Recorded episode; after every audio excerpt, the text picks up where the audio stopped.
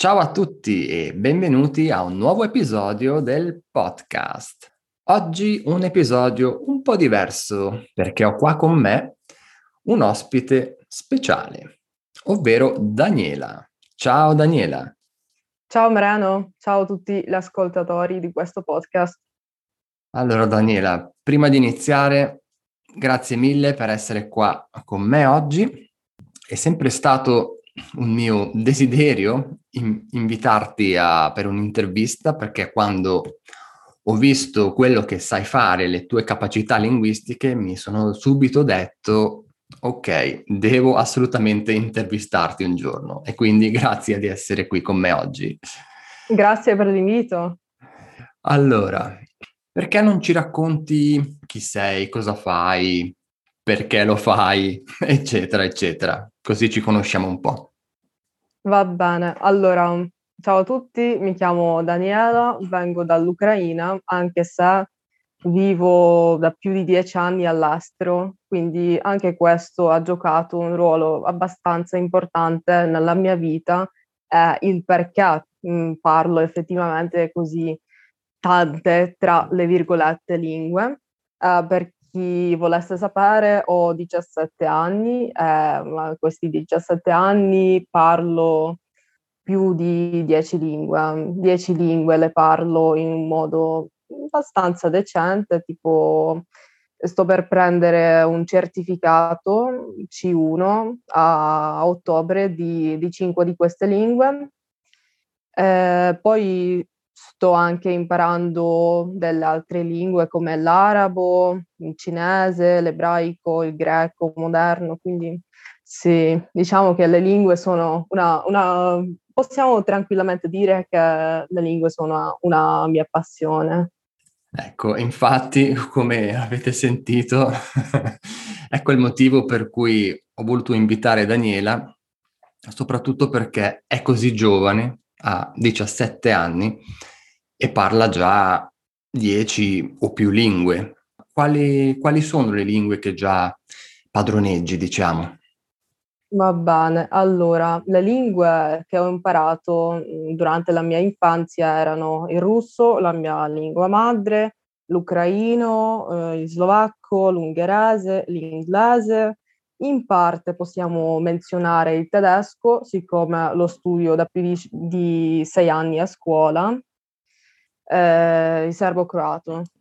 Quindi possiamo dire che sai molte lingue, ma anche di rami differenti, diciamo, non solo lingue romanze, ma anche lingue di altre radici. Ed è anche questo che mi ha impressionato. Quali di queste lingue definiresti come le tue lingue madri? Qua direi probabilmente il russo e l'ungherese, perché sono praticamente cresciuta in un ambiente dove vengono parlate. È una cosa che sorprende a tante persone, perché quando dico che sono ucraina, la prima domanda che mi chiedono: ma come mai non parli così bene l'ucraino? Che tipo, tante persone non riescono a capire questa cosa, come mai il russo e non l'ucraino.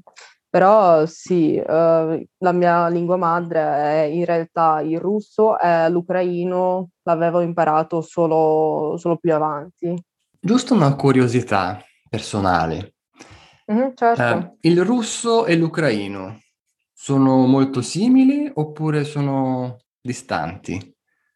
Direi che l'ucraino somiglia più al polacco, ma se vogliamo fare un paragone possiamo dire che è tipo come l'italiano e lo spagnolo. Ok. Possiamo capirci, però qualche differenza c'è. E dimmi un po', ma cosa ti ha portato, a parte magari aver vissuto in certi paesi, ad imparare così tante altre lingue? È solo passione o c'è qualcos'altro? E qui inizia la mia storia con le lingue.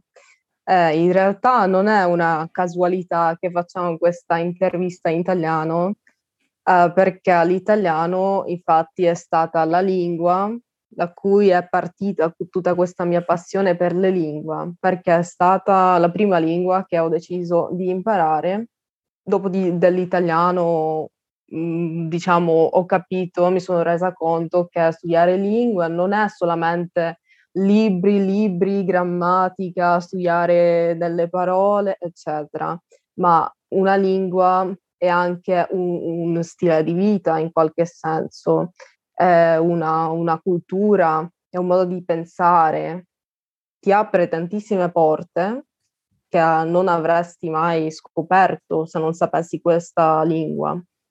Quindi direi che sì, se sono qua è in parte anche grazie all'italiano. Ok, quindi il tuo viaggio possiamo dire che è partito dall'italiano. Esattamente, sì. Che bello, che bello. E quando hai iniziato il tuo viaggio, la tua storia con l'italiano? Nel 2018, quando avevo 14-13 anni più o meno, sì. 2018, siamo nel 2021, 3 anni, già, e lo parli veramente, non so come definirlo, veramente in un modo favoloso. Grazie mille. Anche la pronuncia, l'accento, tutto. Mi tolgo il cappello. C'è stato un motivo preciso per cui hai iniziato con l'italiano o è stata una scelta casuale? Diciamo è stato il destino più che altro. Sì, tipo diciamo che se qualcuno, non so, prendiamo 5 anni fa, mi avrebbe detto che tra un paio d'anni diventerai un iperpoliglotta, parlerai tutte queste lingue, che anche l'italiano giocherà svolgerà un ruolo così importante nella tua vita. Io gli chiederei, ma è uno scherzo, scusa, tipo io che manco faccio i compiti di casa dell'inglese, quello nella scuola elementare, parlerò così tante lingue, ma no, ma sta scherzando.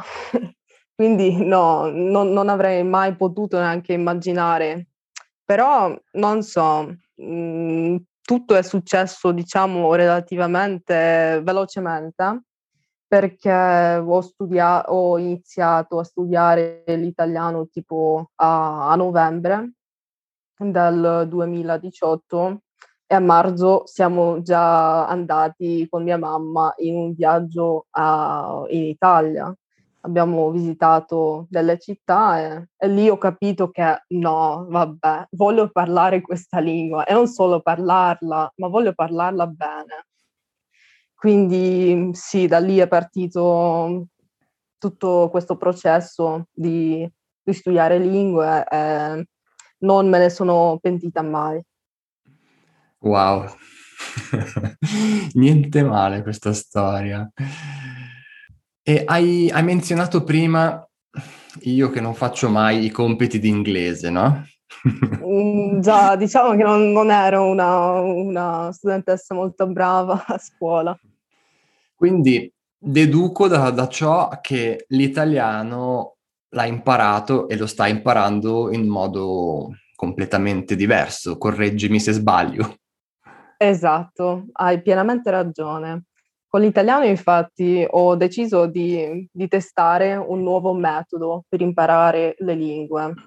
Quindi possiamo dire che è dovuto anche a questo che la mia motivazione non è andata via, perché con lingue come il tedesco, per esempio, faticavo tantissimo, perché diciamo che lo studiavo in un ambiente scolastico, quindi era comunque diverso.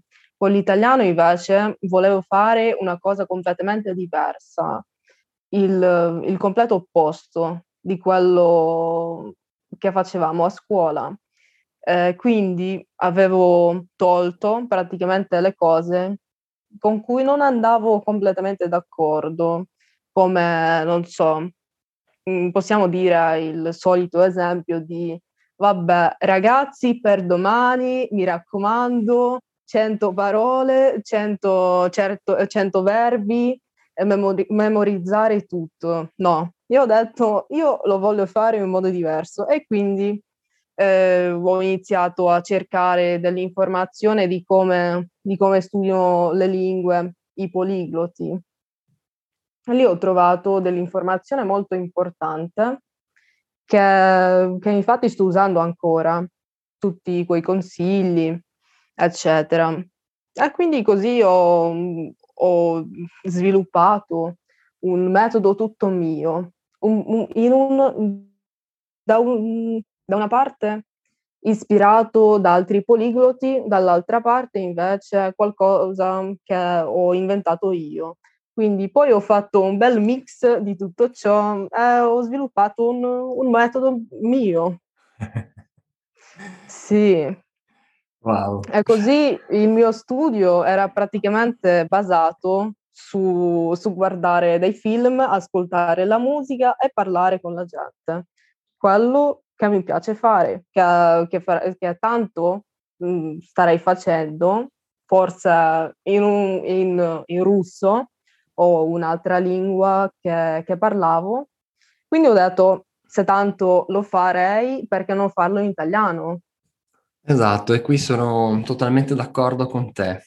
Bisogna trovare un metodo che innanzitutto sia adatto alla propria motivazione, diciamo.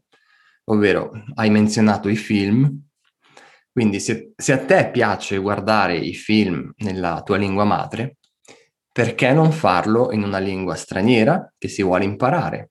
È la cosa, diciamo, più naturale possibile, secondo me.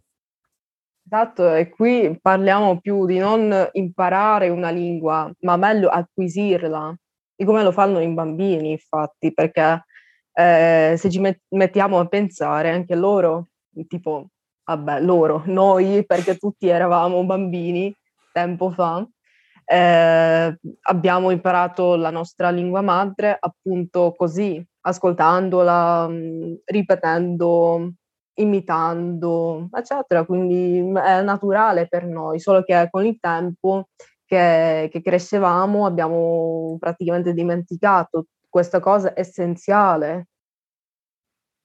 Esatto, siamo stati un po' snaturati, diciamo, dal sistema scolastico. E quindi è importante, per ritrovare anche la gioia di imparare una nuova lingua, perché tanti di noi hanno fatto questa esperienza a scuola e quindi hanno ancora quelle immagini ben impresse nella mente. E allora quando dici, dai, impara una nuova lingua, la prima reazione è no, perché hanno questa esperienza negativa ancora nella mente. Poi hai anche menzionato che parli anche la lingua per impararla, no? Esatto. Cosa fai esattamente? Va bene, allora, diciamo che quando ho l'intenzione di imparare una nuova lingua, quello che faccio è, innanzitutto devo fare la conoscenza con questa lingua, la devo capire, la devo guardare da tutti i lati, devo sistemarla un po' nella mia testa. Dopo di questo, quando mi sento già pronta, posso iniziare a parlare con dei nativi, con dei madrelingua. Quindi quello è praticamente quello che ho fatto anche con l'italiano. Per un paio di mesi lo stavo studiando, diciamo, passivamente, consumando dell'informazione, eccetera, ascoltando la lingua, i suoni, abituandomi all'accento, all'intonazione, eccetera. E dopo di questo, quando, come avevo già menzionato, siamo andati in Italia per tipo, non so, un paio di giorni, 4-5 giorni. E come fai a esercitarti a conversare? Hai un metodo anche tuo o ti incontri con degli italiani online?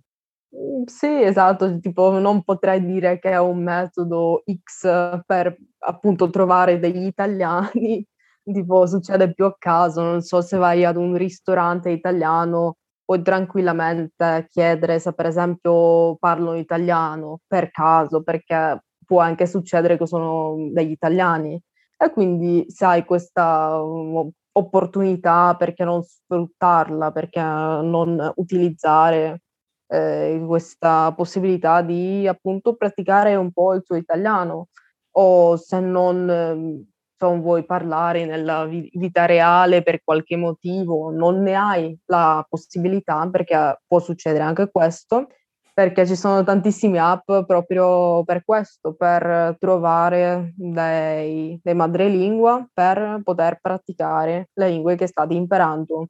C'è il Tandem, c'è il Hello Talk, c'è anche l'Instagram, dai. Possiamo dire che se c'è la voglia potete trovare dei madrelingue anche su Instagram. Praticamente, non so, non abbiate paura di scrivere alle persone e tipo chiedere: guarda, mi chiamo così. Per esempio, sto imparando questa lingua, mettiamo che è l'italiano, quindi le scrivi: io sono questo qua, sto studiando l'italiano, quindi se ti va possiamo praticare un po', io ti posso dare una mano con, non so, con l'inglese, con il tedesco, con spagnolo, eccetera. Quindi praticamente qua parliamo di, appunto, interagire con la gente. Diciamo che le vie di internet sono infinite. Esatto. Quindi se veramente vuoi qualcosa, il modo lo trovi. Esatto. E non solo con le lingue, ma diciamo anche in generale nella vita. Ma sì, esatto. Hai dei consigli che, diciamo, in generale daresti a chiunque per iniziare, diciamo, bene e non perdere la voglia e la motivazione? Allora, il mio consiglio principale per non perdere la motivazione è appunto capire a cosa vi serve questa lingua. Se capite a cosa vi serve, la motivazione ci sarà sempre. E quando forse vi state sentendo un po' demoralizzati, allora, non so, ricordatevi i momenti belli collegati a questa lingua, ricordatevi tutti i momenti belli che avete avuto grazie a questa lingua. Per esempio, anche se adesso pensate che no, vabbè, basta, non voglio, non posso studiare più questa lingua perché c'è il famoso plateau linguistico, quando praticamente siamo arrivati ad un X livello e sentiamo che non possiamo avanzare più. E tipo basta, siamo arrivati al nostro limite.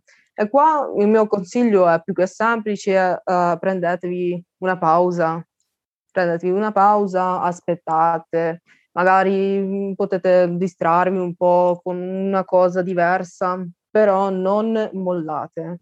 Perché mollare, arrendersi, è praticamente la fine. Esatto, pausa.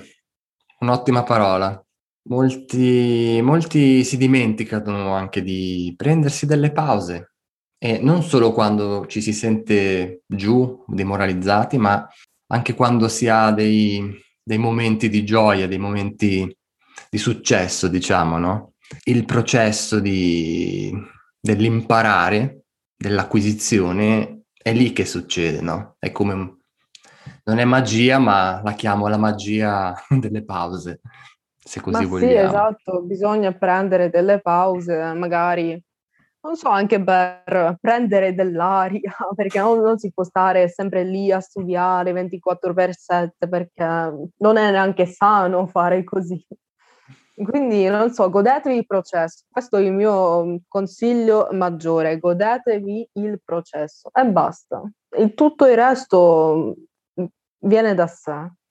Anche qua, totalmente d'accordo. Se non vi godete il processo, se non vi crea gioia, allora sarà difficile arrivare al traguardo. Semmai si può dire che con una lingua si può avere un traguardo, perché imparare una lingua è praticamente una cosa che non finisce mai.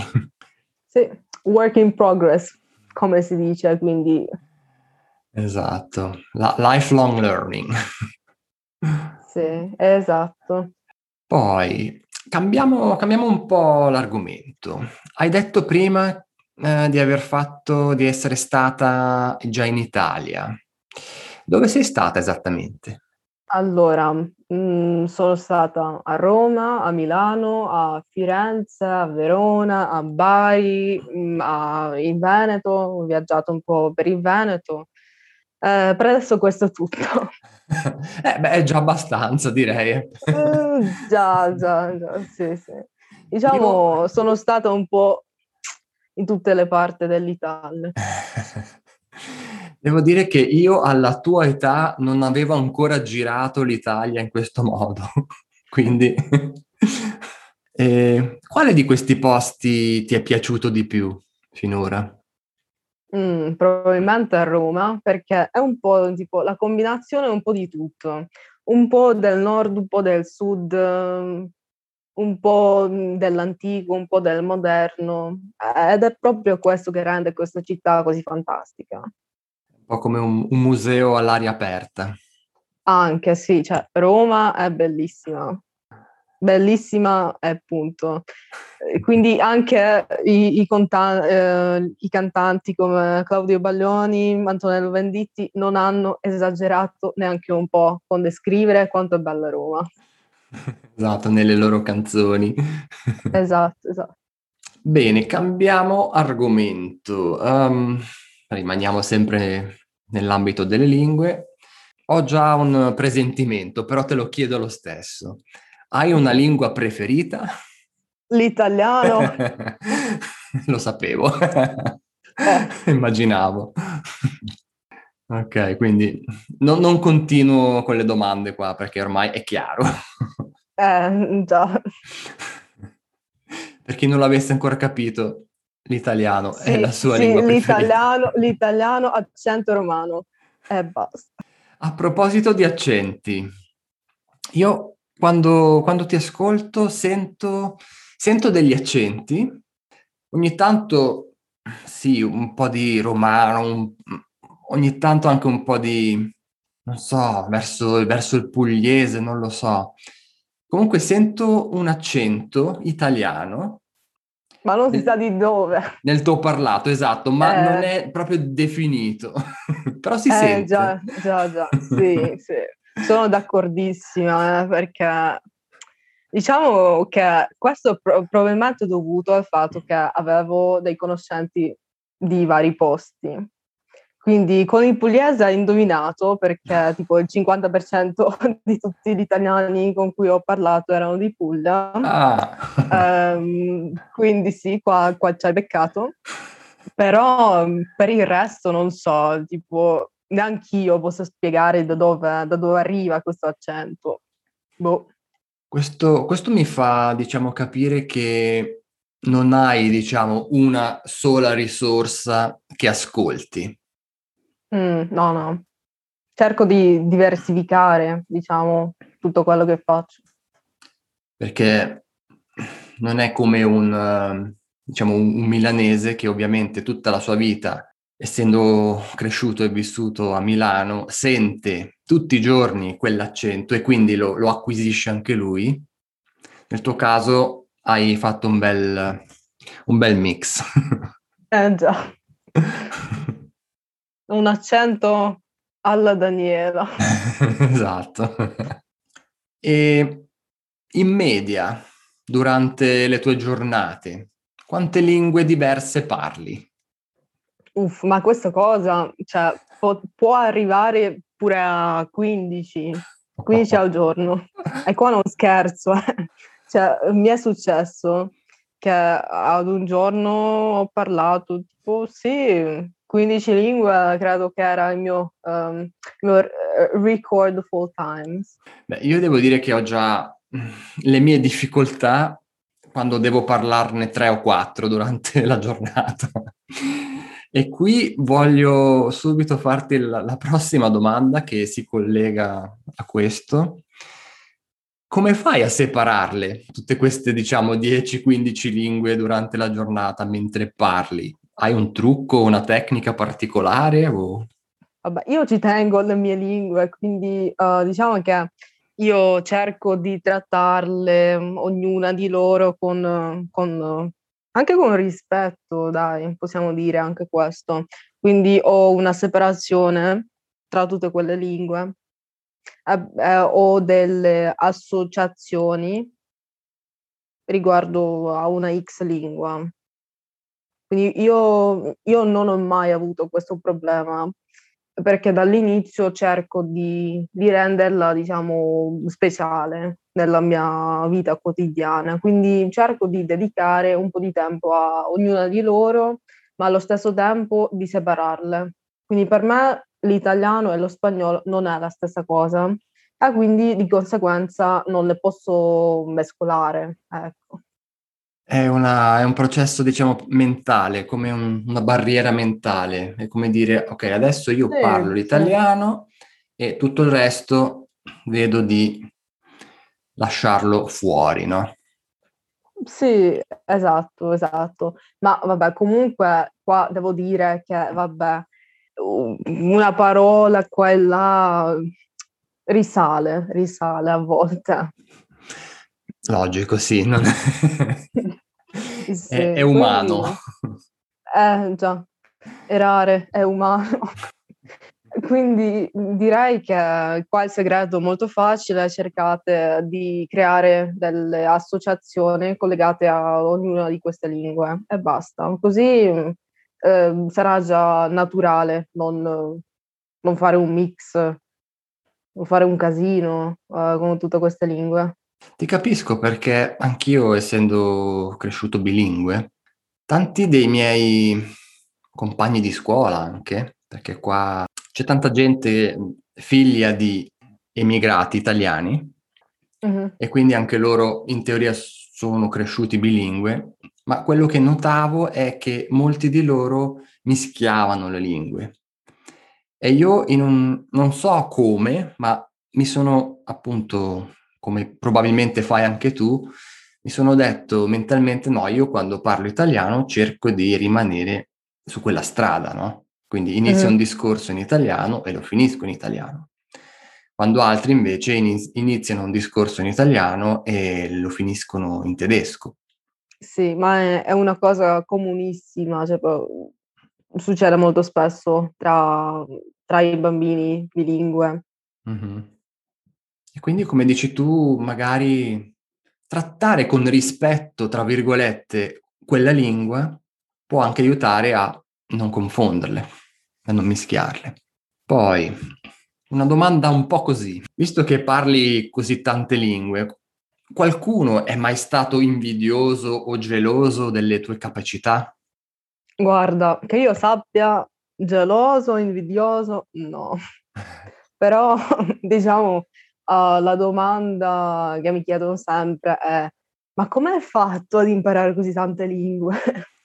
Questo sì, però gelosia no, non direi. Perfetto, allora vuoi dirci, per concludere, dove possiamo trovarti online? Certo, allora ho un canale YouTube, là mi chiamo Daniela Sepp, si scrive SZEP. Poi c'ho una pagina su Instagram dove pubblico delle cose collegate alle lingue. Chi non sapesse, sì, mi piacciono le lingue tanto, quindi per questo dedicato alle lingue. La potete trovare dei post, dei consigli, dei memes anche. Per chi vuole fare una risata, niente, grazie ancora per l'invito, è stato un gran piacere essere qua, in bocca al lupo con l'italiano. Niente, il piacere è stato tutto mio, Daniela, è stata una bellissima intervista, spero che sia stato utile per tutti gli ascoltatori, magari avete avuto modo di farvi ispirare oppure di trarre degli spunti per il vostro percorso con l'italiano. E niente, ci sentiamo nel prossimo episodio. Grazie a tutti ancora e ciao! Ciao!